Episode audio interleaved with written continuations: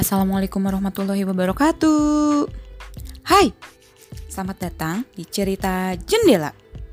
Bersama saya Dina, mari kita dengarkan cerita-cerita seru yang kadang sedih, kadang gemesin, kadang bisa bikin senyum-senyum sendiri.